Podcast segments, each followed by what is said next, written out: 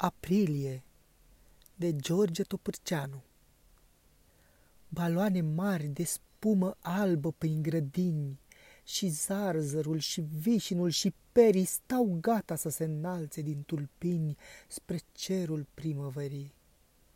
Caisul nostru s-a gătit la poartă cu panglici albe ca în tablouri vechi și cu zulufi de flori la urechi cum astăzi nicăieri nu se mai poartă.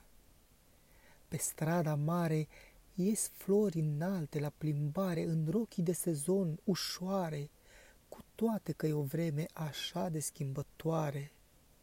Ah, fetele, și mai ales cu coanele, când vine primăvara, sunt dulci și colorate ca bomboanele. Pe cea care a trecut o cheamă Clara, fiindcă are ochii tare albaștri, și gura ei cu ruj ca de coral surâde vertical. Un mic vârtej, copil al neființei, de-a curmezișul străzii rătăcit, nebun în jurul lui s-a răsucit să-și prindă coada galbenă cu dinții. Departe, în azurul dintre nori, s-arată bifurcat pe cer un șir subțire de cocori, o escadrilă de pe vremea lui Homer. Sfârșit.